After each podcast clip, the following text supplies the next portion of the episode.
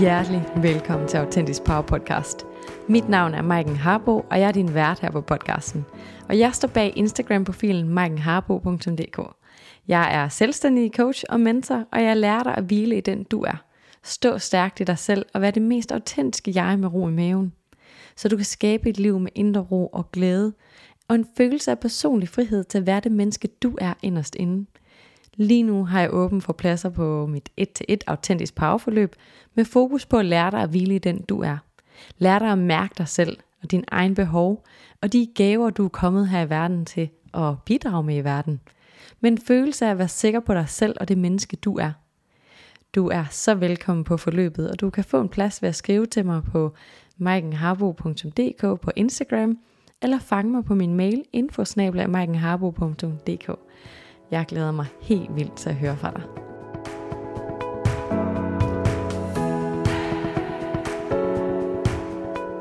Hej du skønne menneske. I dagens episode snakker jeg med psykomotorisk terapeut Sirid om hvordan krop og sind hænger sammen, og ikke mindst vigtigheden af at lære at lytte til sin krop. For det er sådan lidt som om, at hvis vi ikke ved, hvordan vi skal lytte til kroppen, så bliver det rigtig svært at forstå den signaler, for den snakker faktisk til os hele tiden. Der er så meget læring at hente, når vi tør at mærke efter, og ikke mindst forstå, hvad det er, vi mærker i kroppen. Så lad os bare hoppe direkte ind i samtalen med Sede og blive klogere på krop og sind. Velkommen til, Sede. Tak skal du have, Marken. Det var dejligt, du ville komme. Jeg er glad for, at du spurgte. Det er mig en ære at være med i din seje podcast. Ej, hvor du god. Øhm, grunden til, at jeg inviterede dig med, er jo faktisk, fordi jeg er helt vild med måden, du arbejder på. Det her med at lytte til kroppen og hovedet, og på en eller anden måde for de her to ting forbundet. Mm. Øhm, nok fordi, at jeg tænker sådan lidt, mens jeg vokset op, så har jeg nok lidt, føler jeg lidt, at jeg har lært, at øh, hvad siger hovedet og kroppen, det var sådan en, der skulle få mig fra A til B, så det var sådan set bare det, den skulle. Hvor at når jeg kigger på dit arbejde, så sørger du virkelig for at gøre os bevidste om at forbinde de to. Ja. Øhm, så det vil jeg jo helt vildt gerne snakke om. Og så tænker jeg også, at det kunne bare være vildt fedt, hvis du også lige selv præsenterede dig selv med dine egne ord. Ja. Og ja, det er altid så spændende, hvad man får sagt. Men jeg kan godt prøve. Mm. Øhm, jeg kan jo bare starte med at sige, at øh, jeg har en uddannelse, som hedder psykomotorisk terapeut. Det er en øh, professionsbachelor, som der er mange, der ikke ved findes. Så det er faktisk et studie, hvor jeg studerer med, eller har studeret med fysioterapeuter og sygeplejersker. Så øh, det er en SU-berettet uddannelse, hvor du lærer at arbejde med ja, kombinationen af krop og sind, og lære at lytte til din kropslige signaler, og så har jeg så valgt en vej som selvstændig behandler, hvor jeg øh, ja, hjælper mine klienter ud af deres hoved, ud af deres tankemøller, øh, får ro på kroppen, giver dem nogle helt konkrete redskaber til, hvordan de selv kan finde ro. Og ja, lære dem at få sådan en balance mellem, det er okay at være oppe i et højt tempo, en høj aktivitet, det er okay at have spænding, nogle gange har vi travlt, men i de her perioder, så skal vi også sørge for at komme ned. Og det er der, de fleste af os mangler nogle redskaber, for som du siger, det, de fleste har ikke lært at lytte til kroppens signaler, eller også så lytter de og mærker det, men handler ikke på det. Mm. Og så er det, at vi kommer ind i den her lidt dårlige spiral med at, ja, uhensigtsmæssig stress, og måske er der nogen, der kører på i lang tid, og mærker angst og depression, og hvad vi nu ellers ja, ser i samfundet lige nu. Ikke? Ja, ja. Ej, det, det er så spændende og så vigtigt, synes jeg også. Altså helt vildt vigtigt, at vi får kigget på det og begynder at forbinde de to, fordi det hænger bare unægteligt sammen. Det gør det. Og jeg vil også sige, at der er mange, der sådan, når de finder mig sådan, wow, jeg vidste slet ikke, det her det fandtes. Altså, jeg vidste slet ikke, at man både kunne gå i samtaleterapi, altså få styr på noget af det, der er inde i hovedet og i følelserne, og samtidig få den her connection med og få kroppen med. Øh, der mm. findes jo mange forskellige slags kropsbehandlere derude, og der findes mange forskellige samtaleterapier. Men min fornemmelse er, at den psykomotoriske terapi ligesom forbinder de to ting, og kan være, kan være limen imellem, at man måske har et rigtig godt psykologforløb eller terapiforløb. Men det jeg oplever er, at mange de siger, at det har været vildt dejligt at, at snakke og finde ud af, hvorfor jeg har det, som jeg har det men min krop, den, den larmer bare stadigvæk. Altså jeg kan stadigvæk mærke uro, jeg kan stadigvæk mærke spænding. Det er ligesom om, at kroppen fortsætter med at være lidt i alarmberedskab, selvom jeg egentlig har forstået med mit hoved, hvorfor det er, jeg har det, som jeg har det. og det der, hvor de opsøger mig, for eksempel siger, jamen jeg vil gerne have nogle konkrete redskaber til at kunne finde ro, til at kunne slippe mit tankemøller, og ja, til at finde roen selv. Øhm, mm. Og det er så det, jeg træner med folk, blandt andet igennem samtale og bevidsthedstræning. Øh, jeg giver dem nogle kropslige og mentale øvelser, sådan nogle helt simple, konkrete ting, som ikke kræver, at man ligger og mediterer en halv time, men jamen, nogle små færdighedsøvelser, ninja-teknikker plejer jeg at kalde dem, Jamen, man faktisk skal bruge dem, når man er i selskab med andre, men der er ikke nogen, der kan se, at man lige mm, hjælper sig selv med at regulere nervesystemet. Ja. Og så er behandlingen også en stor del af det, ikke? Altså den her afspændingsbehandling op på briksen ja. eller nede på gulv. Ja, for det kan jo godt være det, vi nogle gange har brug for, ikke? Hvis vores nervesystem er så, mm, hvad kan man sige, belastet. Altså ja. kan det måske være svært selv at få sig helt på ro uden at få hjælp. Eller hvordan ser du det? Ja, lige præcis. Altså det er, nervesystemet er jo virkelig det, jeg arbejder ud fra. Øhm, så jeg, jeg plejer at sige, at jeg hjælper folk med at regulere deres nervesystem øh, og få, øh, få balance i nervesystemet. Fordi, som jeg startede med at sige, så skal vi jo kunne være oppe i det her lidt akutte stress en gang imellem, og vi kan også godt håndtere at være i højt tempo, måske i en, i en periode, et par uger. Men så skal vi ikke være deroppe mere, så skal vi have teknikker til at komme ned. Øhm, og, og det er at regulere sit nervesystem. Og første step, det er at begynde at registrere, hvad er det egentlig, min krop fortæller mig. Ikke? Altså, mm-hmm. hvad, er det for nogle, hvad er det for nogle sanser, der, øhm, der betyder, at jeg er i, i alarmberedskab, for eksempel, eller jeg er presset, eller jeg føler, at puh, nu bliver min grænse overskrevet, eller jeg kommer til selv at overskride min grænse. Det er jo tit det, der sker. Ikke? Oh, det er øhm, også en god en. Ja, og det, det er måske et, et andet spor, ikke? Men, øh, men det hænger lidt sammen. Ja, øhm, ja. Ja, så det gør jeg faktisk rigtig meget ud af den første gang at, at fortælle omkring nervesystemet. Altså, fordi der er mange, der har hørt om det før, og har en idé om, om der er noget, der hedder parasympatikus, og der er noget, der hedder sympatikus, og rigtig mange allerede stået af der. Så jeg plejer bare at sige, men prøv at der er noget, der hedder høj aktivitet, og der er noget, der hedder lav aktivitet. Og så plejer jeg at tegne mm. sådan et otte-tal. Og så få en fornemmelse af, at du skal være begge steder. Du skal ikke være nede i lav aktivitet, hvis du løber efter bussen det er ikke smart. altså, der skal du bruge lidt kræfter, ikke også? Men, men ja. der er ikke nogen grund til, at du sidder i bussen og stresser yderligere. Altså, så er det her, du skal øve dig i faktisk at blive reguleret og komme ned igen. Så du ikke bare fyrer afsted på arbejde i det her høje tempo. Og det er det, de fleste kommer til at leve deres liv i. Det er at komme ind i det her lidt hamsterhjul, hvor de ikke får deres daglige pauser, ikke? hvor de ikke får reguleret, hvor de ikke får trukket stikket, ikke får prioriteret dem selv. Og øh, jeg arbejder bare særligt med kvinder, og det er, jeg ved ikke hvorfor, men øh, uden at, at sådan være totalt kønsopdelt, øh, så ser jeg bare rigtig mange kvinder have problemer med at vælge dem selv til, mm. og tage sig selv tiden til at og, og, og tage de pauser, der gør, at ja, man har et dejligt liv, og man trives, både i, ja, i et højt tempo og i et lavt tempo. Ja, det synes jeg var vildt interessant, for det er jo rigtig meget det, jeg også arbejder med til daglig, det her med, ja. hvordan hulen er man selvkærlig, hvordan vælger man sig selv til, ja. og hvorfor er det egentlig nødvendigt. Og jeg synes jo, det er vildt interessant at få koblet det sammen med, hey, det er faktisk vigtigt, ikke bare for vores sind, men hvordan vi har det, og for kroppen. Altså det er sådan, det er hele vejen rundt, at det faktisk ja. er super vigtigt, at man lærer at vælge sig selv til. Ja. Ja. Og, og det er bare svært, og det er derfor, der er mange, der altså ender med at blive sygemeldt med stress. Ikke? Det ender med at blive udbrændte, fordi at de ikke får stoppet op i tide. Og det er altså bare nemmere at hjælpe folk, inden de er væltet. Uh, det er det bare, så hvis man sidder derude og tænker, jeg er på grænsen, så skal du tage det seriøst, fordi at det, det kan altså tage rigtig lang tid, hvis kroppen først er, er kollapset. Ja. Uh, ja. Så, Jamen, så sidder jeg sådan og tænker faktisk sådan, mange mennesker, Øh, og nu tænker jeg også på mig selv førhen, mm. der, det må også være en rejse for mig at lære at lytte ja. til min krop, og det er stadigvæk en rejse.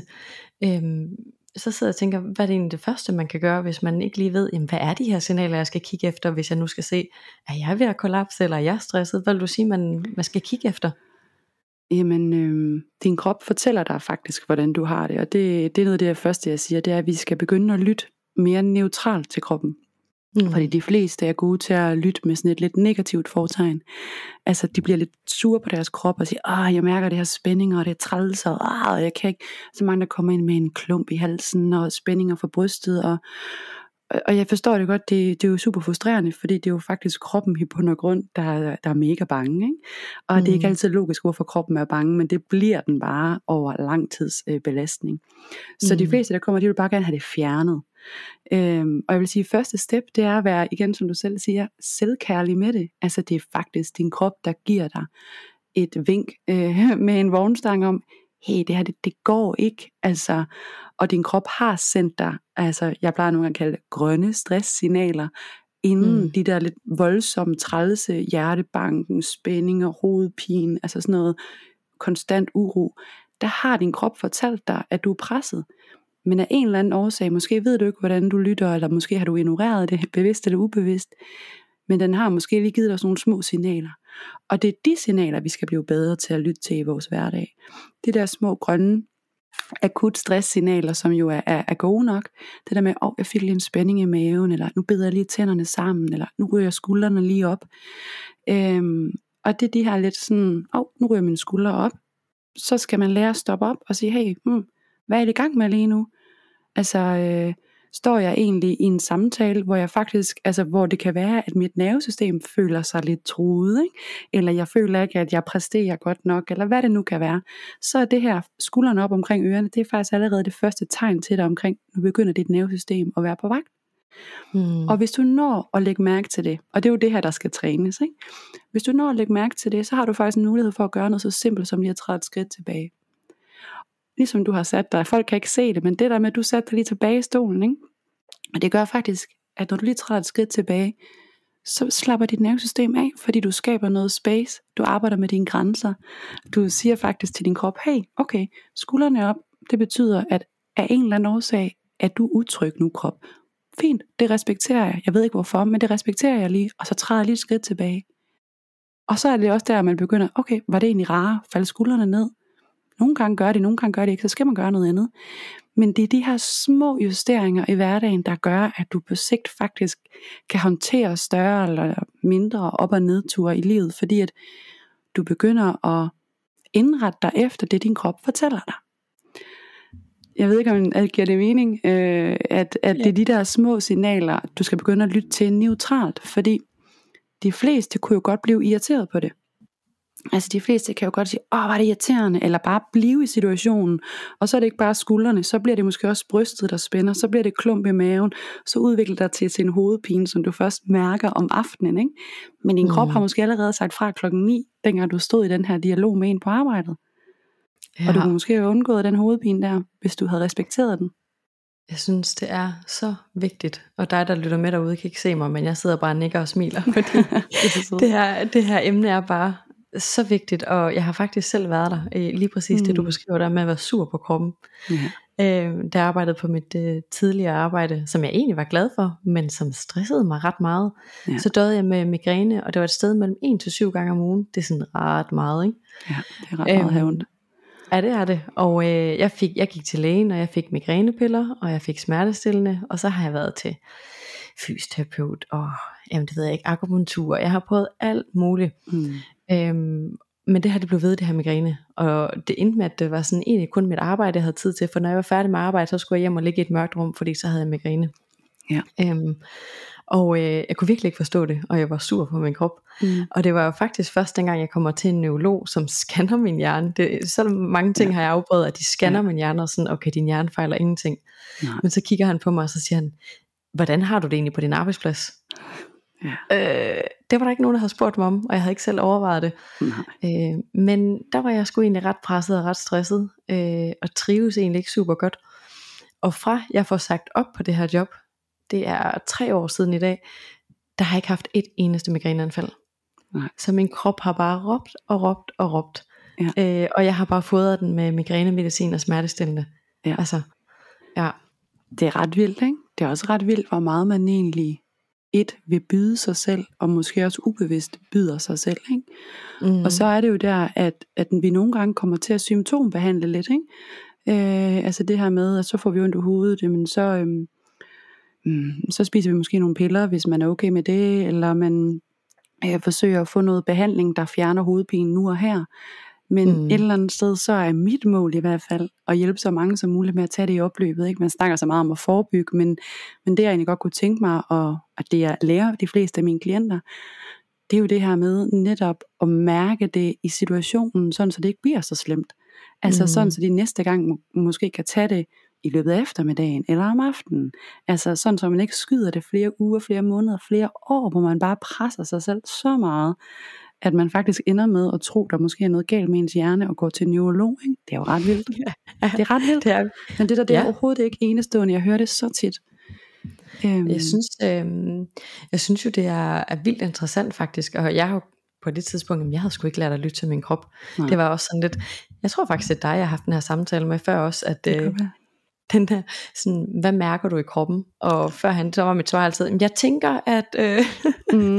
og det er sådan, det er sådan lidt, nå, jamen, det er sådan, jeg havde lært, at når tænke, tænke, tænke, op i hovedet hele tiden, og kroppen, den skal ja. bare få mig fra A til B, hvor det har taget lang tid at være sådan, nå ja, hvad mærker jeg egentlig nede i kroppen? Hvad er det, min krop den fortæller mig? Hvad er det for nogle signaler, den kommer med?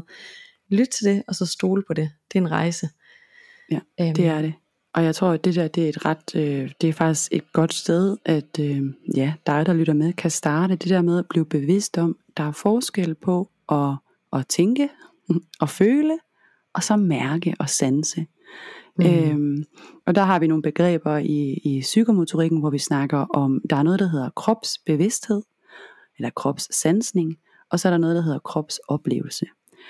Øh, og det er meget godt at, at, at begynde at forstå, at der faktisk er forskel på at opleve noget. Øh, en oplevelse, det er meget individuelt. Det er, at jeg føler mig tung, eller jeg føler mig træt, eller øh, tung, det er faktisk også en sansning, men den her med, at det bliver mere sådan, eller, ej, men jeg, øh, jeg er ked af det i dag, eller, og det mærker jeg, fordi jeg har følelsen, at der sidder noget, øh, et, et bly inde i mit bryst for eksempel. Det er meget sådan metaforisk, og det er meget noget, jeg mærker, eller jeg oplever. Men kropssansningen, det er mere sådan noget helt neutralt, noget som, som alle mere kan genkende. Det er sådan noget, det prikker, det stikker, det spænder. Øh, jeg føler, jeg mærker lethed, jeg mærker tunghed. Øh, jeg mærker, at jeg er stor, jeg mærker, at jeg er lille. Mm. Øhm, og det her det er neutrale ord frem for det andet. Og vi kommer tit til at være i vores krop, kropsoplevelse. Og derfor bliver det noget mudret noget. Og derfor er det, vi kommer til at være oppe i vores hoved og analysere og fortolker. Og netop bliver sure på vores krop. Ikke? Men hvis vi kan begynde at lære om mere at være i en konkret sansning, så kan vi også begynde at handle efter det, vi mærker. Så når jeg mærker spænding, så kan jeg så bagefter gå over i min kropsoplevelse og tænke, okay, hvorfor mærker jeg spænding lige nu? Jamen det gør jeg faktisk, fordi nu har jeg siddet ved computeren i syv timer uden en pause. Det giver måske mm. meget god mening, ikke? Okay, mm. jeg er faktisk træt. Okay, og når jeg er træt, så ved jeg, at jeg skal have en pause, fordi det har jeg lært af Marken eller sige rigtig godt at være kærlig mod sig selv. Så nu ja. bruger jeg lige en af de her tre redskaber, jeg har til at få en mini-pause, for eksempel. Ikke? Mm. Så, så det vil være mit råd, det er at begynde at, at træne det her med at mærke neutralt. Det vil, det vil hjælpe dig til at også fange de der grønne stress øh, akut situationer. Ja, men det er jo også interessant, ikke? fordi det er lidt som om, tænker jeg sådan, mm, det kan være svært ikke at have stresset eller have travlt eller løbe rundt, fordi det er nærmest det, vi har lært mm. øh, i samfundet, er det jo sådan, at jeg, jeg stresser nærmest ved tanken om at tænke, at du ved sådan, jamen øh, så skal du gerne på job, og du skal også gerne have uddannet til job, og du skal også gerne efteruddanne dig, du skal gerne være en god mor eller far eller datter, eller hvad end du nu er, ja. så skal du også lige nå at snakke med dine veninder og dine kammerater, du skal også have gjort rent, øh, du skal også nå at træne, og så skal du også tænke over, hvordan du spiser. Du ved, jeg tænker sådan, det liv vi lever er jo bare sådan, wow, alt ja. det man skal nå, alt det man skal gå op i, alt det man skal præstere, så er det klart, at vi skal løbe rundt og øh, jeg tænker, nu gætter jeg bare, men jeg tænker, at for mange mennesker, der kan det være svært at stoppe op, fordi når man kigger sig omkring, jamen alle de mm. andre løber jo, hvorfor kan mm. jeg ikke holde til at, til at ikke at løbe lige så stærkt, når jeg må jo bare løbe stærkere. Ja. Øhm, så jeg tænker, det kræver nogle gange også et mod at skulle stoppe op og mærke og give sig selv den tid og pause. Helt sikkert. Og det er så interessant, nu, altså, nu lader jeg mærke til nogle forskellige ting, der du snakkede. Bare det, der du ramsede op, ikke? Jeg ved ikke, om du mm. selv lader mærke til dit taletempo, ikke? Altså det røg bare op i, da, da, da, da, da, da. og det ja. kommer vi til. Og det er nemlig også et ret godt, altså sådan, hov, nu ryger jeg med i den her autopilot, altså det her høje tempo, som du er fuldstændig ret i, det er i vores samfund, det er i vores kultur, og det kræver virkelig noget mod og noget bevidsthed, og ture og gøre noget andet. Ture og gå mm. imod strømmen det, altså hvis vi snakker sådan helt hjernemæssigt, er det jo ikke øh, sådan, vi er designet. Altså, i, altså helt tilbage i, da vi var hulemennesker. Det var jo enormt farligt at gå imod strømmen. Og det er jo desværre stadigvæk sådan, vores hjerne tænker i, nogle, i de fleste sammenhænge. Ikke? Det her med, hvis jeg gør noget andet, så er der faktisk en risiko for, at folk bliver sure, eller udstøder mig, eller synes jeg er mærkelig, eller ikke vil være sammen med mig. Og gamle, gamle, mange gamle dage, det var jo skide farligt, fordi så blev du smidt ud af mm. flokken. Øhm, så derfor har vi jo helt som babyer og som små individer, små mennesker, små børn, jo lært at tilpasse os. Og der har vi, øh, afhængig af hvem vi er og hvad vi har med i rygsækken, mere eller mindre hensigtsmæssige strategier med ikke? i forhold til helt konkret at overleve. Mm. Så derfor så kræver det virkelig meget mod og virkelig meget bevidsthed og rigtig meget træning i at ture stoppe op og gøre noget andet, end det øh, flokken gør. Ja. ja, ja, virkelig. Men også måske sidde og tænker på det her med også at vælge sig selv til. At det ja. er jo også en rejse at skulle vide sådan, hey, jeg er faktisk vigtig nok til, at jeg godt må holde den her pause for mig selv, eller jeg godt må ja. lytte til mine egne behov. Fordi mange af os har måske lært sådan, især som du sagde før, kvinder har måske lært sådan, jeg sætter lige min egen behov til side, og så gør jeg lige det her for dig, eller jeg skal lige præstere herover, eller jeg skal ja. lige hjælpe den her person herover, så må jeg komme til sidst. Nå, der var så ikke lige tid til mig i dag, måske Nej. i morgen. ja. Så det kræver også et mod det her med at skulle arbejde med sig selv, opbygge en kærlighed til sig selv, der gør, at man sådan, hey, jeg ved, at jeg er vigtig nok til, at jeg må vælge mig først, ja. og så må de andre komme bagefter. Og det gør ikke dem mindre vigtige, men det betyder ja. bare, at jeg i hvert fald ved, at jeg er vigtig i mit liv. Og ja. så er de andre forhåbentlig vigtige i deres eget liv, og så kan vi møde hinanden. Mm. Fuldstændig. Og jeg, jeg sidder med altså, så mange kvinder, og især mødre, som, øh, som virkelig struggler med at vælge dem selv til. Og, mm. og, og, og der er jo også bare noget helt fundamentalt i at blive forældre. Ikke? Altså der er et lille individ, der er afhængig af dig, så du kan ikke, altså du kan ikke som før vælge dig selv til i en årrække. Vel? Altså det er i hvert fald svært. Men, men det bliver bare vigtigt at gøre det i små doser. Og netop mm. også altså, faktisk beslutte sig for, at jeg jeg er også vigtig. Jeg, altså det, det er jo så klichéagtigt at sige, at man skal tage iltmasken på først. Ikke? Øhm, men der er en grund til, at det er kliché. Det er jo fordi, det er rigtigt. Mm. Øhm, og jeg er helt med på, at der er en overrække, hvor man virkelig skal gå på kompromis, og at man ikke kan vælge sig selv til. Men, men der kommer også et tidspunkt, hvor det faktisk er muligt at gøre det. Og der oplever jeg faktisk flere af mine øh, kvindelige klienter siger, min mand, han er bare så god til det. Altså, han lægger sig bare lige på sofaen, tager en powernap i et kvarter, ikke? han kan bare lukke ned, ungerne leger og sådan noget, men jeg tager mig selv i at gå og vaske tøj og pulle sammen og, og, og på en eller anden måde servicere. Mm. Og, øhm, og der er jo mange, der, der, der faktisk synes, at det er, er en super træls rolle at have, men de føler ikke, at de har et valg. Øh, og, og der kræver det også noget, altså noget mod at sige, jamen det er faktisk, altså det er faktisk mig selv, der vælger at gøre det her. Altså det er mm. faktisk mig selv, der vælger at være hende, der går og øh, laver mad, rydder op, passer, øh, passer ungerne, mens han ligger derovre. Og det, det skal ikke forstås som om, at han ikke må ligge derovre, for det er faktisk, altså kæft, det er en gave at kunne gøre det. Men i et partnerskab bliver man nødt til at kunne hjælpe hinanden med at tage sine pauser. Så mm. bliv inspireret af din partner, hvis han, hun kan tage den pause, og så have en dialog omkring, hvordan kan jeg så få min pause? Fordi der er også mange, der siger, at jeg vil ønske, at jeg bare kunne lægge mig derover og lukke ned. Men det kan jeg ikke. Og det forstår min partner så ikke. Hvorfor ligger du der ikke bare ned? Nå, men det er ikke muligt for mig, fordi at, altså igen, nervesystemet, og der er noget med mor og barn, og man har båret barnet, og der er noget instinkt mm. der, man ikke kan lukke ned på samme måde. Det er, det er overbevist om. Men så kan det måske være, at du skal gå et kvarter, gå en tur, eller lægge dig ind i sofa, eller lægge dig ind i sengen og høre en podcast, eller hvad du nu har brug for. Men I bliver nødt til at have en dialog omkring, hvordan I hver især kan få jeres pauser i løbet af dagen. Ja. ja. Ja, for hulen. Det er virkelig også vigtigt. Ja. Især sådan, ja, det er jo to forskellige scenarier, kan man sige. Der, hvor det måske virkelig kan være udfordrende på tid, når man har børn. Ja. Og så er der den anden der, hvor man måske har altid i verden, men ja. uh, det føler man måske ikke. Eller, Nej, man føler, man har travlt. Må jeg tage den tid? Ja, eller må jeg tage den tid til mig? Ja. Øhm, og øhm, så kommer jeg sådan til at tænke på nu, når at, altså noget af det, jeg gør for mig selv, det er yoga, og jeg laver mm. åndedrætsøvelser, ja. og jeg mediterer. Ja. Og øh, mens, altså det sad jeg og tænkte på, inden vi gik i gang, jeg tænkte sådan, det, det er min måde at få ro på mig på, ro på min krop, og jeg kan mærke det så tydeligt, ja. når jeg kommer på yogamotten og lige får trukket vejret dybt, så er jeg sådan, ah, det er nærmest sådan en følelse at jeg tænker, ah, der var ja. du. Ja. Altså så kan jeg lige mærke mig selv, så får jeg ro på, så falder min skulder, og så bliver det sådan, åh oh ja, hvad er det egentlig, jeg har travlt med? Præcis. Men det jeg egentlig vil sige med det, det er, at jeg oplever også tit og ofte nogle mennesker, der har det sådan, åh, oh, det der mediterer, det er ikke mig, og yoga, skal man ikke være smidig for det? Ja. Øh, og imens, at jeg har det sådan, nej, det skal man ikke, men fred være med, at det måske ikke er noget for dig. Så mit spørgsmål der til dig, Side, Mm. hvad kan man gøre, hvis man tænker, yoga og meditation, det er ikke noget for mig? Har du Nej. sådan nogle konkrete øvelser, man kan tage med i stedet for? Ja, altså jeg vil sige øhm, en gåtur. Altså jeg tror aldrig nogensinde, jeg har hørt nogen fortryde, at de har gået en tur. Øh, det her med faktisk at bevæge dig ud, du får bevæget kroppen, men, men gør det i et tempo, hvor det faktisk er muligt at, at sanse omkring dig. Altså det er Mm. ikke rigtig mange, der går en tur, og så faktisk mærker deres fødder, mens de går, eller kigger på det, de ser. Altså, jeg tager mig selv i, at nogle gange så går jeg for at få motion, ikke? og så putter jeg en podcast i ørerne, og så, så kommer jeg afsted, fordi at jeg ligesom kombinerer to ting, som jeg gerne vil. Ikke?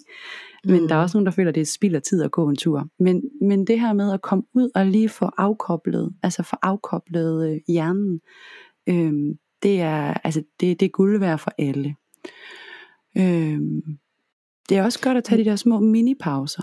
Altså hvor du faktisk bare lige sidder, øh, jeg har nogle øvelser, hvor jeg bare sidder med, med hænderne for øjnene, og bare lige sidder og trækker vejret i et halvt minut eller et helt minut, hvor du bare lige får lukket ned for hele sansesystemet. Det kan være en minipause, ikke? Men ellers så handler det jo om at finde ud af, hvad synes jeg er fedt? Altså, og hvis der er jo faktisk desværre mange, der ikke kan mærke det, fordi de har mm. Mm. lukket ned så meget, ikke? Men så må man gå nogle år tilbage, eller måske helt dengang man var teenager, eller altså, hvad synes jeg var fedt? Var det cykling, var det kajak, var det dans, var det være kreativ? Øhm, gør et eller andet, hvor du kan mærke, at du får koblet af, at det faktisk er noget, du har lyst til. Og det kan Ja, godt være, at det tager noget tid at finde ud af, hvad man har lyst til. Ja, men jeg sidder sådan og tænker på, at nogle gange kan man måske også, der handler det måske netop om, både lige at altså afprøve nogle ting, men også tage sig Ja. tiden, fordi Ja. når alt kommer til alt, så er der jo faktisk ret mange ting. Jeg sidder lige og tænker på nu, da jeg var sammen med min veninde i går, der sad vi og snakkede, mens hun øh, malede akva- akvarel, det kan jeg simpelthen ikke finde at sige. Akvarel, ja. ja. Det er et dumt ord. det kunne jeg ikke, det kunne jeg ikke sige den anden dag. Det er fedt. Øhm, men, men det er jo en mulighed, eller faktisk ja. bare lægge puslespil, eller, ja. altså Ja. det er jo faktisk nogle ret simple ting, men det der med måske også at lægge sin skærm, sådan, nu har vi slet ikke Præcis. snakket om telefoner, men jeg sidder bare og tænker på, hvor meget sådan, det der når vi kigger på en mobiltelefon, der Mm. bliver vi præsenteret for så meget støj. Mm. Vi kan godt sidde med sådan en følelse af, sådan, nu sætter jeg mig lige på sofaen, og så sidder jeg lige og scroller lidt på Instagram eller Facebook. Og i virkeligheden, så bliver vores hjerne jo præsenteret for 10.000 indtryk og ting, vi skal forholde Ja. os til at tænke over. Så det er jo ret stressende for vores system. Så det der med måske bare lægge skærmen væk, og så Ja. ja. gå helt back to basic. Ja. Find puslespillet frem. Præcis. Find, altså, Altså faktisk, altså jeg kan huske, der var øh, nogle psykologer, der snakker om det der med at kede sig. Altså vi har jo Mhm. ikke, øh, vi har jo aflært det at kede sig. Altså der er jo ikke nogen, der står ved bussen længere og bare står og stener. Vi hiver jo mobilen frem, ikke? Så det er uvandt, det er uvandt for de fleste af os at være i det her øh, stener mode, eller at kede sig, eller faktisk der, hvor, nu kan man ikke se, hvad jeg gør, men jeg ryster mine fingre, og bare lige sådan, rrr, altså falder til ro. Mm, På en eller anden måde skal vi have lært at stoppe op i vores dag ved at og så gøre noget helt konkret, som at sige, nu lægger jeg et puslespil, eller nu øh, tegner jeg, eller nu strikker jeg, eller hækler. Jeg tror virkelig også, det er det, der er blevet så stort under blandt andet nedlukning, at folk begyndte at strikke og hækle og, og være kreative igen. Ikke? Men, men jeg kender det fra mig selv. Jeg har svært ved at læse PT, fordi jeg ikke har gjort det længe, og fordi min, Mm. min hjerne har brug for den der høje aktivitet, så jeg har svært ved at koncentrere mig. Og det er et andet signal, hvis du har svært ved at koncentrere dig om at lave noget i 5-10 minutter ad gangen, så er det altså et tegn på, at du har brug for på en eller anden måde at stoppe op. mm, Og, og så er det faktisk det er så interessant det der med, der, at det vi får at vide, vi skal eller kan gøre, hvis vi er stresset, det er at lave yoga og meditere. Og der Mm. plejer jeg at sige, sådan, det er også virkelig godt, hvis man formår at være i det stille tempo. Men hvis vi nu har sådan en skala fra 1 til 10, og lad os sige, at det er at lave sådan noget yin yoga og meditere, så er vi i hvert fald nede i det lave tempo ved en måske en toer. Ikke? Hvis du så kører dagligt på en 7, 8, 9, så er det faktisk ikke særlig, øh, så det var ret voldsomt for din krop og dit nervesystem at gå fra at være 8 til bare at lægge dig ned på en måtte, og så forvente, at du kan være i et tempo 2. Så bliver du Mm. nødt til at gøre noget først, for at få reguleret dig ned. For ellers så ligger du dernede, og det er uroligt, og det er ikke rart, og tankerne flyver, og du føler dig dårlig, og altså, så er det ikke rart. Så der bliver du nødt til at lave noget, som gør, at du kommer fra en 8 og måske ned i en 6 eller en 5. Og det kunne være, at du skulle ud og gå en tur først. Det kunne være, at du lige skulle sidde med hænderne for øjnene først. Det kunne være, at du skulle lægge et puslespil først. Det kunne være, at du lige skulle stå og kramme din partner eller dine børn i to minutter. Altså find ud af, hvad der virker for dig for at regulere dit system. Giver det mening? Mm. Ja, helt vildt. Det er virkelig en god pointe, fordi nu sidder jeg og tænker, at det giver mening, hvorfor mange mennesker siger til mig, at det der yoga eller meditation, det kan jeg slet ikke være i. Mine mm. tanker flyver rundt. Uh, så det giver jo mening, hvis man netop er deroppe på en 7 eller en 8, at, mm. at det så kan være svært at lige at sætte sig og gøre det på den måde. Ja. Så det er da et helt vildt godt tip, lige at, lige at komme lidt længere ned i arousal, før ja. man når det punkt tænker, at jeg ikke har sagt ordet arousal. Altså det, er fuldt, altså, det er jo ja, et aktivitetsniveau. Ikke? Altså man kan være oppe i arousal, eller man kan være nede i arousal. Ja. Ja, men jeg ved heller ikke, om det er sådan et ord, man egentlig bruger til daglig. Nej, jeg tror, det er et fagterm. Så jeg, jeg tænker bare, tempo, det kan de fleste forstå.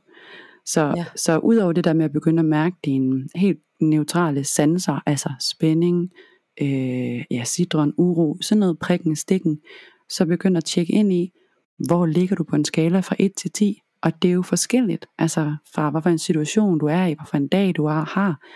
Øhm, men det her med at begynde lige at mærke, sådan, at jeg er en syver, og så, og så spørge dig selv, men støtter det mig at være en syver lige nu? Og hvis du står og skal holde et oplæg, så er det måske okay, at du har lidt uro, og lidt sådan, du er lidt spændt, så er det måske okay, du er en syver. Men hvis du skal sidde og spise mad med dine børn, så er det ikke hensigtsmæssigt at være en syver faktisk, fordi så, uh, uh, uh, så er der totalt meget uro omkring dig og inde i dig. Så er det måske mere hensigtsmæssigt at være en fire. Og der kan det være, at du så lige skal forlade bordet og komme tilbage. Eller noget af det bedste, du kan gøre, hvis du kører fra til arbejde, det er faktisk lige at stoppe op fra, du kommer fra arbejde og skal ind i dit hjem. Hvis du lige giver dig selv en pause i bilen, eller ude i haven, eller et eller andet, hvor du lige stopper op, inden du går ind, så har du mulighed for at, ja, at lige ah, trække vejret og lande. Og det kunne være at mm. lave hænder for øjnene, eller lige tage 10 vejrtrækninger. Gør et eller andet, der gør, hvor du helt bevidst stopper op, og så vælger, hvad for et tempo vil jeg gå ind i. Altså, hvad for et tempo vil jeg vende hjem i. Mange de kører ja. bare autopilot, ikke? Og kommer hjem i et højt tempo. Og det, det, der er en anden mulighed, så der er ikke nogen grund til at gøre det andet. Mine, øh, mine tanker, de fangede lige, at du sagde, så lige træk vejret, inden man går ind. Ja. Øh, fordi det er jo faktisk en anden ting, jeg synes er vildt interessant. Det er jo, at vi mennesker, mange af os, trækker vejret op i den øverste del af, af brystkassen, ja. og faktisk glemmer at trække vejret ned i maven. Øhm, så det er jo også en måde at få kroppen til at slappe af på, at man rent faktisk trækker vejret hele vejen ned i maven, mm. i stedet mm. for det bare sådan er overfladisk. Ja. Øhm, og der kommer jeg sådan til at tænke på, øh, jeg ved ikke engang, hvor gammel jeg var, men jeg kan huske, at jeg var tilbage i 2015, jeg var på sådan en yoga retreat, hvor jeg faktisk skulle være til, øh, ja, jeg fik sådan en body SDS behandling for første gang. Mm. Og øh, der går det nemlig op for mig, hvordan jeg selv trak vejret på det tidspunkt. Ja. Jeg, øh, jeg, jeg lå der på briksen, og så, øh, så ham, der lavede behandling på mig, han er sådan, jamen, træk lige vejret helt ned i maven. Så jeg sådan, ja, men det gør jeg også. Altså, ja. Jeg ligger jo bare her og trækker vejret, hvor han sådan, ej det gør du faktisk ikke. Så lægger han sin hånd sådan på maven, og siger, prøv at trække vejret hele vejen ned i maven. Og så siger jeg sådan, det kan jeg jo ikke, når du lægger din hånd så hårdt på min mave. Ja. Og så er han sådan, det gør jeg faktisk ikke, jeg rører dig næsten ikke, altså jeg støtter bare lige. Ja. Så jeg sådan, nå, okay, um, så ved jeg faktisk ikke, hvad jeg skal sige efterhånden, fordi så gik det jo op for mig, at wow, jeg trækker slet ikke vejret ned, ned i maven, og jeg vidste knap nok, hvordan man skulle gøre det. Præcis. Um, så, så de første mange gange, jeg skulle gøre det, var det faktisk svært. Ja. Og øhm, jeg tænker, jeg åbner op for meget, når jeg snakker om det her nu, fordi at jeg jo faktisk også slået mærke til, at det både er svært at trække vejret ned i maven, mm. men da jeg så begyndte, fik jeg jo faktisk kontakt til nogle følelser, som jeg ikke har fået kontakt til i mange år. Ja. Så det kan jo være mange ting, man lige pludselig altså, kan åbner op for, eller ja, ja. ja mange lag. Ja, øhm. og der er jo forskellige sådan, mm, måder, man kan tilgå det der med vejrtrækning, og nogen går meget op i det der, især i body behandling, og går man jo meget op i det der med at trække vejret, og, og bruge vejrtrækning aktivt, og nogle gange så gør jeg det også, andre gange så er det faktisk også en måde at få afkoblet, men, men vejrtrækning kan være enormt godt redskab til også at komme i kontakt med sig selv og sine følelser, men også at regulere, at når vi trækker vejret ind igennem næsen og når ud, så får vi også kontakt til vores vagusnæve, og der er nogle forskellige teorier omkring det. Men, men du er ikke den første, jeg, jeg, altså langt fra den første, jeg møder, der siger, at jeg har svært ved at få vejret helt ned i maven. Mm. Og det er jo også et misvisende, det her med at trække vejret ned i maven, ikke? Fordi det kan vi jo ikke. Altså det der sker, det er egentlig, når vi trækker vejret, og det føles som om vi trækker vejret ned i maven, så det er jo fordi, mm. vi udnytter vores lungers potentiale, så vi udvider så meget i, i vores øh, ja, ribben og diafragmamusklen presser jo vores indre organer øh, ned i det nederste del af maven. Ikke? Så mm. derfor kunne, hvis man har svært ved at trække vejret ned i maven eller på forsiden, fordi det har du formentlig, hvis du er stresset eller hvis du mærker angst, fordi kroppen automatisk spænder op på forsiden, og derfor låser den, fordi den beskytter din forside, hvor du er allermest sårbar med hjerte, lunger og indre organer. Ikke? Så derfor kan det være svært at trække vejret på forsiden. Så vi har jo også lunger, der hæfter på bagsiden, så det kan faktisk være en god idé at øve sig i at få, få flyttet opmærksomheden om til ryggen. For der er enormt mm. mange ressourcer i din ryg, og vi ressourcer, det er sådan et, altså det er et psykologisk begreb, ikke? men det her med, hvis vi øver os i også at have vores egen ryg, mærke vores ryg, altså at få fokus lidt sådan bagud, så bliver vi måske lidt mere grounded i os selv, og det kan være nemmere at trække vejret ned i ryggen. Så jeg ved ikke, hvis du bare sidder der, har du mulighed for at mærke din ryg, når du trækker vejret. Kan du det, Marken? Jamen jeg sad faktisk lige og øvede mig lidt, mens du snakkede om, ja. tænkte, hvordan føles det, hvis jeg sætter fokus derover? Og det føles faktisk også ret nice at trække vejret på den måde. Ja, hvordan, og nu går jeg lidt terapeut på den, ikke? Hvad, hvordan, hvorfor føles det nice? Hvordan, hvad mærker du? Jeg fik faktisk en ro med det samme. Okay. Sådan mere ro på en eller anden måde. Ja, og hvordan øhm. mærkes ro for dig lige nu så? Kan du blive mere sådan konkret? Uh. Ja. Altså, øh, det første jeg tænkte, det var faktisk, uh, min skulder kunne godt komme længere ned. Ja. Altså sådan, de kunne faktisk godt ryge lidt længere ned, end de var lige før. Jeg troede, de var langt nede, men så var jeg sådan, mm, det føles dejligt. Ja, fedt. så det var bare lidt som om, at, øh, at min krop lige lidt efter sådan, og lige sådan, jeg sidder lige lidt bedre i stolen nu. Ja, så sådan ja. helt fysisk ved at du flyttede din opmærksomhed om til ryggen, så kunne du give slip i dine skuldre. Så man kan sige, kropssansning, der slap du noget spænding. Ikke? Du blev mere afspændt måske, du blev tung. Og du oplever det at blive mere afspændt og tung som roligt. Altså som noget, vi kunne fortolke som rart. Og det ja. skete med det samme, sådan som jeg hørte, bare det du flyttede fokus. Og hvis du så mærker på forsiden nu, hvordan, hvad, hvad registrerer du så? Ja, nu sidder jeg jo her og trækker vejret for ja, selv. Ja, nu koncentrerer du dig. ja. Ja. Øhm, jamen jeg ved faktisk ikke om jeg er gået op i mit hoved Eller jeg ikke er Men, men jeg fik sådan en følelse af at, at det på en eller anden måde faktisk var rart At trække vejret på den anden måde Fordi mm. jeg netop fik den der følelse af sådan mm, Jeg har min egen ryg ja. og, og det kan godt være det fordi jeg bare gik op i hovedet Og tænkte over at det var det du sagde Men, men det synes jeg faktisk var lidt en fed følelse og man må gerne gå op i hovedet, altså vi, det kan vi jo ikke rigtig styre, tanker kommer og går, ikke? og vi må jo gerne være i hovedet, men det er bare det der med at opdage, nu er jeg i hovedet, eller nu er jeg i kroppen, og, og det er jo mm. noget, der sker lidt på samme tid, ikke?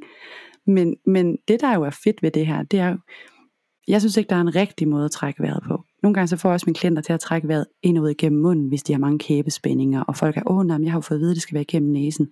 Det er også mm. rigtigt, at det kan være rart, men der er ikke en rigtig måde og du skal finde ud af, i hvilke situationer støtter det mig at trække vejret sådan, og hvornår skal jeg koncentrere mig om det, og hvornår skal jeg bare lade kroppen passe sig selv.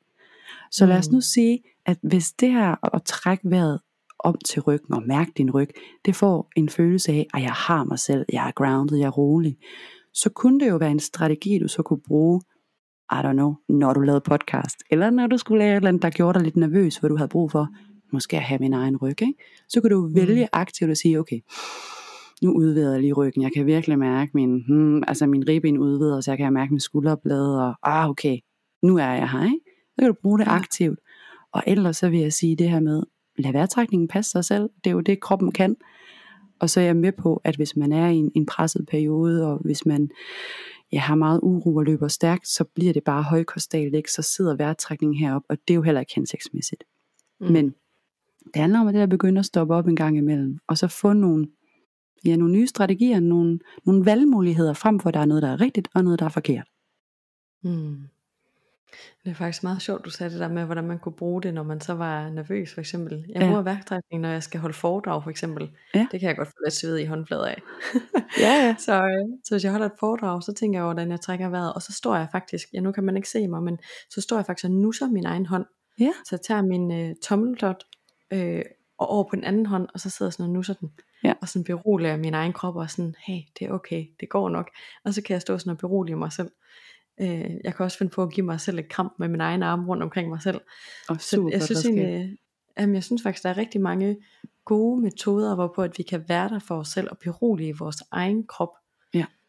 Øhm, Det er jo nogle super ja. redskaber, det der. Altså, og det er, jo, det er jo igen noget, hvor du ikke behøver nogle redskaber andet end dine hænder. Ikke? Altså, Mm. igen, hænder for øjnene, eller nu sådan tommelfinger, altså få skabt noget kontakt på en eller anden, vi kan også kalde det et kropsanker. Ikke? Altså, mm. når du Mm. nu ved, du har brug for at, at have noget grounding, have noget jordforbindelse, og man ryger op i hovedet og tænker, uh, hvordan går det, kommer jeg til at sige noget forkert? Altså lige nu, mens jeg sidder og snakker med dig, så mærker jeg bare fødder.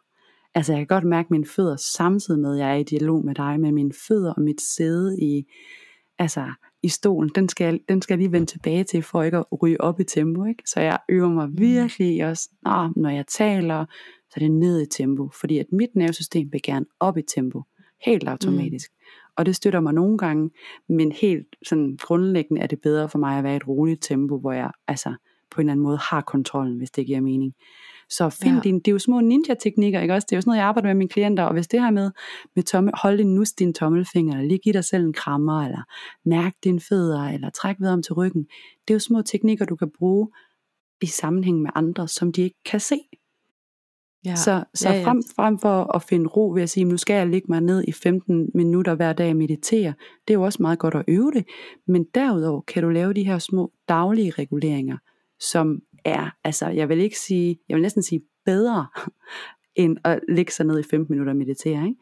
fordi hvis du nu forestiller dig, at, at dit nervesystem går op og ned i sådan nogle kæmpe store bølger, så du nærmest går fra 0 til 100, 0 til 100, så et reguleret nervesystem vil jo hellere have nogle bløde bølger, hvor du måske, ja igen, hvis vi nu tager skalaen fra 1 til 10, jamen så ligger jeg mellem 3 og 7, og bølger rundt i løbet af sådan en dag. Mm. Og det gør du ved at hjælpe dig selv ned med nogle små færdigheder eller strategier, som at kramme sig selv og holde sin tommelfinger, ikke? Ja. Ja. Jamen, det er også en meget fin forklaring på det. Øh, altså, jeg tænker da lidt, at det kan, måske kan være rart for, jamen det ved jeg ikke, for de mennesker, der, altså jeg tænker nogle gange, at der er nogen, der, der har en idé om, at man netop skal meditere, eller man skal dyrke Mm. yoga, fordi det er meget det, der er oppe i tiden, ikke? Ja. Øh, så jeg tænker, det må være rigtig rart, bare den her med, når jeg, jeg kan faktisk bare gøre det super simpelt for mig selv, Mm. og jeg kan bare gøre det alle steder er de her små, du kalder ninja tricks, ja. øh, og så har styr på mit nervesystem i løbet af, af dagen på den måde. Ja. Øh, det er virkelig nogle gode, øh, gode fifs. Jeg håber i hvert fald, at jeg kan tage toppen af den der, nu skal jeg også præstere ved at lave yoga, eller løbe en tur, eller gå en halv time om dagen. Mm. Øh, hvilket jo er nogle, er nogle gode vaner at lave for sig selv, hvis det virker, ikke også? Hvis, hvis man synes, det er fedt og rart, og man får det godt efter det.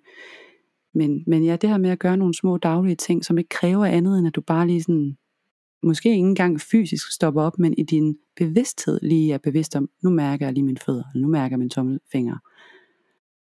Det, det, Ja. det er faktisk så simpelt, at det næsten gør ondt, ikke? at det bare på en eller anden måde, at det du kan gøre, men det gør en kæmpe forskel i dit, i dit liv og din oplevelse af at være i ro og være i balance, hvis man kan bruge det ord, eller være i den der form for gode kontrol, ikke? som mm. jo, Mm. jeg plejer at sige, at kontrol kan godt opleves som noget dårligt, eller som noget skidt, men, men når vi har en oplevelse af at være i kontrol, så er nervesystemet også trygt. Det er så snart, at nervesystemet bliver utrygt, eller har en oplevelse af, nu mistede jeg kontrollen, eller nu kom der en høj lyd, jeg ikke kunne styre, så, dik, så er den på vagt, ikke? afhængig af, hvor Mm. belastet vi er i forvejen. Så den her oplevelse af, det er mig, der styrer, det er mig, der har kontrollen, og ja, nu reagerer min krop, det kan jeg ikke styre, men jeg kan påvirke den til at komme ned. Det gør en kæmpe forskel i dit liv. Og det er ikke noget, der kommer Ja. fra dag til dag, det er jo noget, vi skal træne, og du kan jo begynde at træne det nu, eller øh, finde nogen, der kan hjælpe dig med det, altså som hjælper dig med at, at træne de her små teknikker, og, og mærke din krop. Du kan gå til en psykomotorisk terapeut for eksempel, Mm. eller en anden, Ja. ja. altså kropsterapeut, som kan hjælpe dig med det, eller ja, bevægelsestræning ja. kan man også gå til, ikke? Der er heldigvis mange mennesker derude, og der tænker jeg faktisk, at det handler, i hvert fald som jeg ser det, både om at finde et menneske, man føler sig tryg ved. Præcis. Så altså ikke bare finde den første og den bedste, men en, hvor man tænker, at det her menneske vil jeg gerne sådan, Ja. du ved, lægge min lid til. Ja.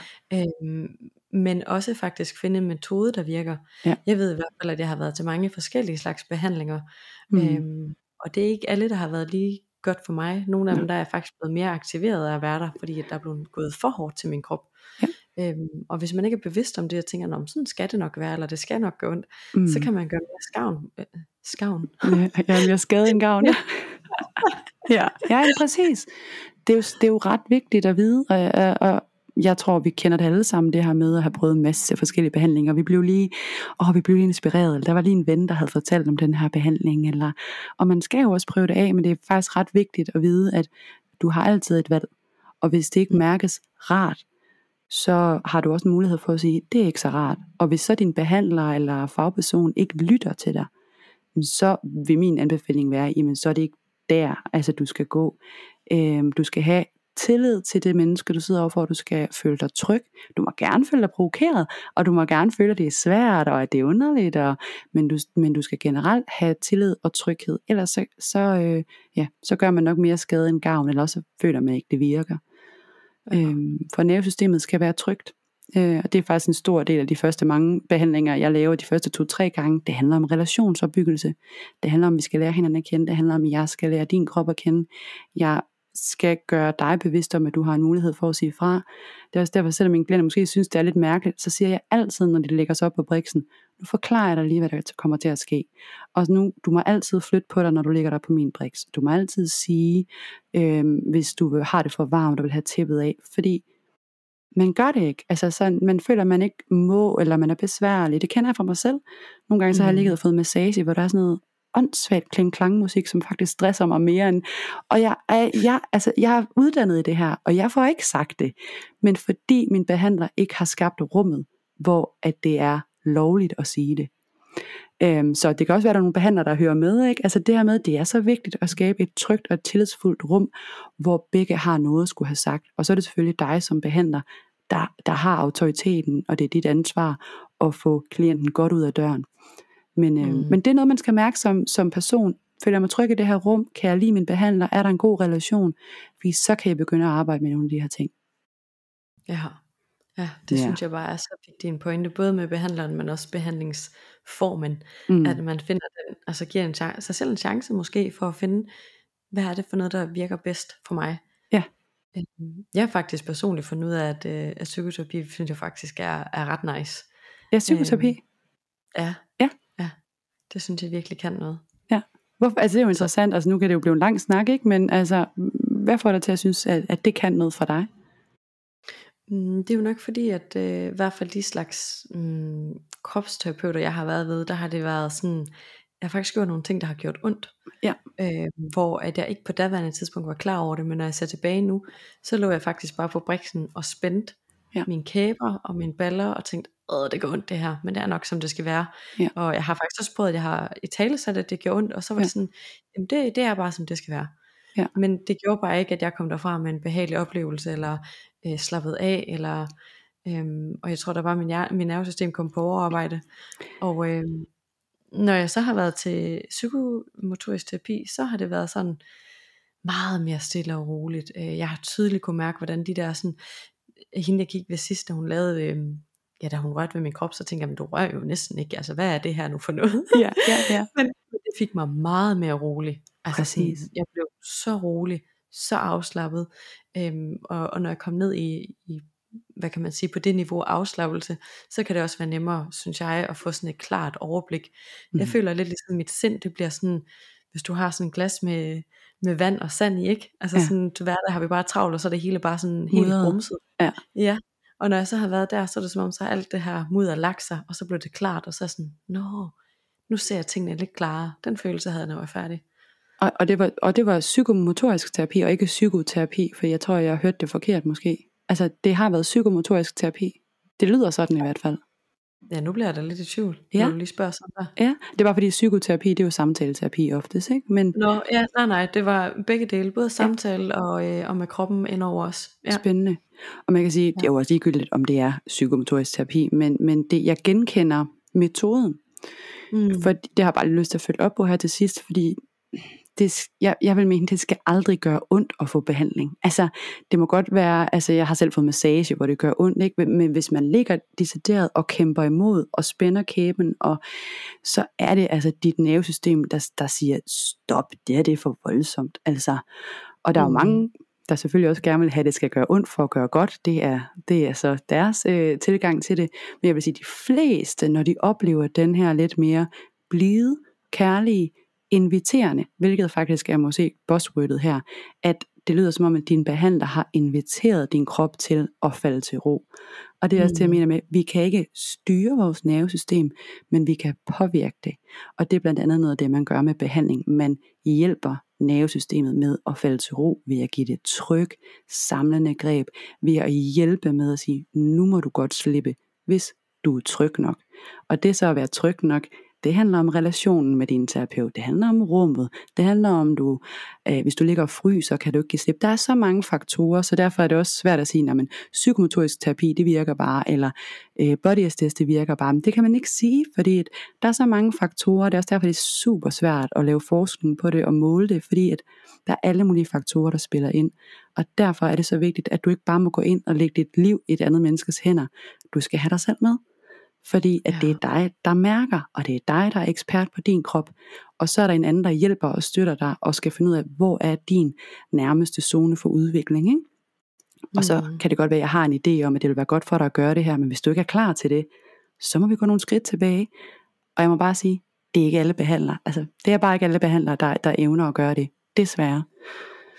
Øhm, og der har man jo et ansvar for at gå i supervision og få terapi selv, og som behandler, så vælg også en behandler, der, der faktisk arbejder med sig selv. Og mm. jeg vil også sige, ikke, altså du skal ikke have en behandler, der fortæller dig, hvordan du har det. Altså du kommer lige, altså det, altså det, det han, han, hun må gerne hjælpe dig med at, at opdage, hvordan du har det. Men, men jeg tror måske, ej, nu bliver det meget personligt, men jeg er måske lidt modstander af det der med, at, at der er nogen, der fortæller mig, hvordan jeg har det, eller hvorfor jeg har det, mm. som jeg har mm. det. Jeg kan godt måske sige, giver det her mening, eller altså når du fortæller om det her, giver det så mening for dig? Og så har vedkommende mulighed for at sige, ja, det gør det faktisk, eller nej, ikke lige det her, men ud fra det du siger, så kan jeg godt se det her. Nå, okay. Og så har man en, en anerkendende samtale med hinanden, ikke? hvor man mm. er på samme, altså man er lige meget værd som menneske. Ja, men det der synes jeg er vildt interessant og virkelig vigtigt, for jeg synes jo, at det er lige meget, om det er, vi arbejder med kroppen, eller om du arbejder med en coach, en mentor, ja. terapeut, lige meget hvad du arbejder med af, af mennesker, der skal støtte dig, så tænker jeg, så er det et samarbejde. Ja. Der er ikke nogen, der kan fortælle nogen af os, hvordan vi har det og hvorfor. Nej. Vi kan få hjælp til det, vi kan få støtte til det, vi kan også få hjælp til at forstå os selv, vores egne følelser, mm. få nogle værktøjer. Men det er så vigtigt det der med at lære at stole på sig selv, stole på det der foregår indeni, fordi ja. vi ved altid bedst selv. Ja. Men det er jo selvfølgelig en proces at komme dertil, hvor Præcis. man kan stole på og kan finde ud af at lytte til sig selv. Ikke? Jo, og jeg tror også, jeg får lyst til at sige, at det er jo derfor, det faktisk er hårdt at gå i terapi, eller at det tager længere tid at være i den her proces, fordi at jeg forstår fuldstændig lysten til, at der bare er en eller anden, der skal fortælle mig, hvad jeg skal gøre, på en eller anden måde fikse mig og få det her til at gå væk. Mm. Øh, hvis, hvis vi kunne gøre det, halleluja, altså, så var det, det den vej, vi skulle gå. Men sådan hænger verden bare ikke sammen. Så derfor så, hvis man vil ændre nogle ting, så kræver det, at man er nysgerrig, man er undersøgende, man skal hjem og mærke efter og træne, og man skal også lægge det væk, og altså leve sit liv. Men, men altså, det er virkelig det færreste, der første gang man kommer ind til en behandling, bare siger, Gup, mm, okay, godt, det var pillen. Altså, det var, nu, nu føler jeg mig fikset. Altså, så, så en, en proces er jo det her med, man kan, for eksempel så plejer jeg at sige, men kom tre til fem gange hos mig, så laver vi sådan et grundforløb, hvor jeg giver dig nogle redskaber til at mærke, få hjælp til, at du selv finder ro, og vi træner roen på briksen sammen. Så afhængig af, hvor du er om, om fem sessioner, så skal du måske ud i verden og øve dig. Og så kan det være, at du kommer tilbage igen, eller du lige har brug for en behandling for at samle op. Men det er jo her, processen går i gang. Ikke?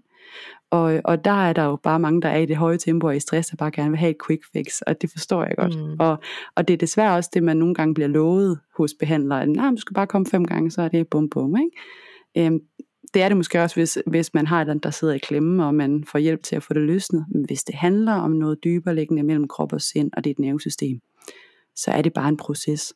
Men der er så meget, du selv kan gøre.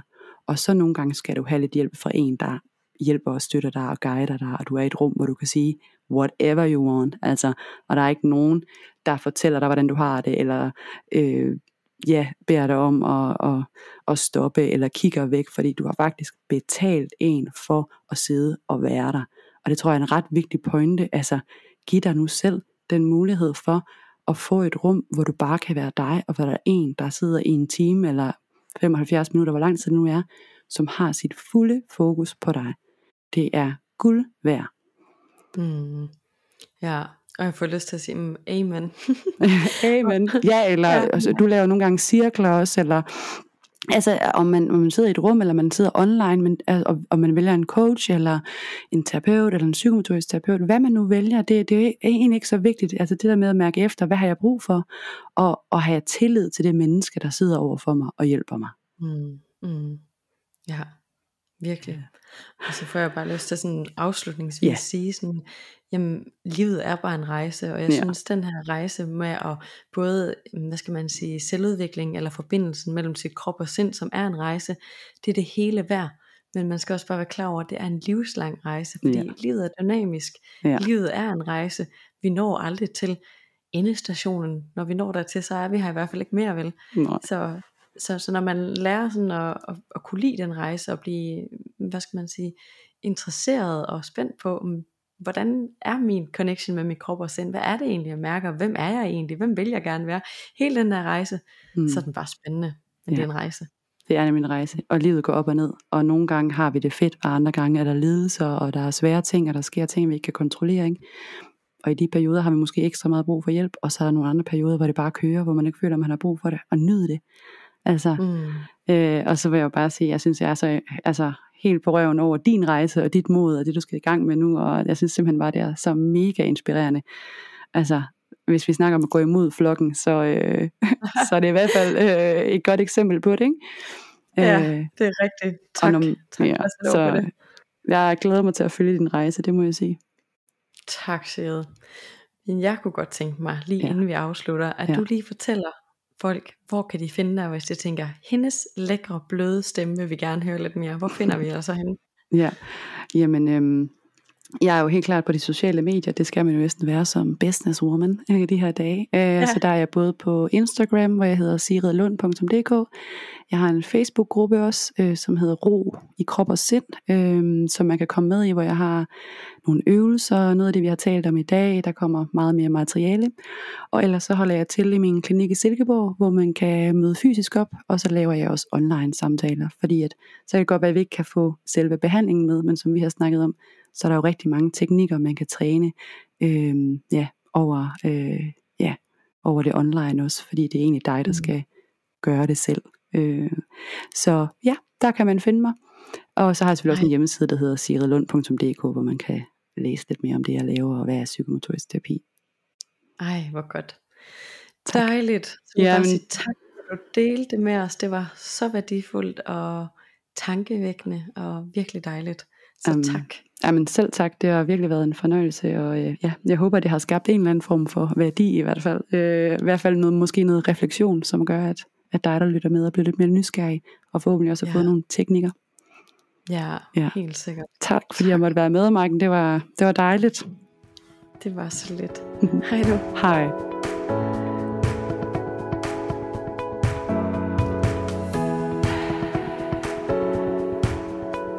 Ja, jeg ved ikke med dig, men jeg sidder tilbage nu her efter samtale med Sigrid, og er bare helt rolig og afslappet i min krop.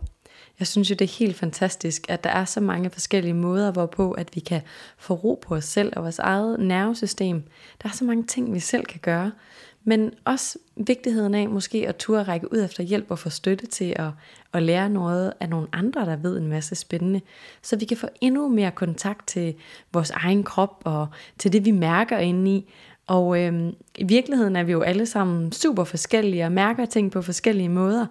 Men jo mere kontakt vi kan få til os selv, jo mere kan vi faktisk stå stærkt i os selv, jo mere kan vi hvile i os selv og stole på os selv, faktisk både i det vi mærker og det menneske vi er. Det synes jeg er helt ekstremt smukt faktisk, og jeg ønsker for alle, at de kommer på den rejse, fordi Du ved allerbedst selv, hvordan det er at være dig. Og du er et helt unikt menneske, og det før at du er mm, hviler i det unikke menneske, du er, det bedre er det faktisk for verden, fordi så får i verden for lov til at se dine gaver og det du har at bidrage med, som er helt unikt. Lige nu har jeg åben for pladser på mit 1-1 autentisk powerforløb med fokus på at lære dig at hvile i den du er. Lære at mærke dig selv. Lær din egen behov og dine følelser at kende, så du kan være sikker på det menneske du er, så du kan lænde dig ind i det mest autentiske jeg, og herfra komme ud og vise verden dine gaver, det du er her til at bidrage med. For vi er her alle sammen for at bidrage med noget helt unikt til fællesskabet. Du kan læse mere om mit forløb på www.maikenharbo.dk, men du er også velkommen til at skrive til mig på min Instagram på maikenharbo.dk, så kan vi snakke mere om forløbet. Og om ikke andet, så vil jeg bare elske at se dig i mit lille hjørne af internettet, som Instagram er. Jeg elsker simpelthen at høre fra dig, der følger med, fra dig, som øh, har lyst til at connecte. Jeg vil blot sige tak, fordi du har lyttet med, og jeg glæder mig til, at vi lyttes ved igen på næste fredag. Hej.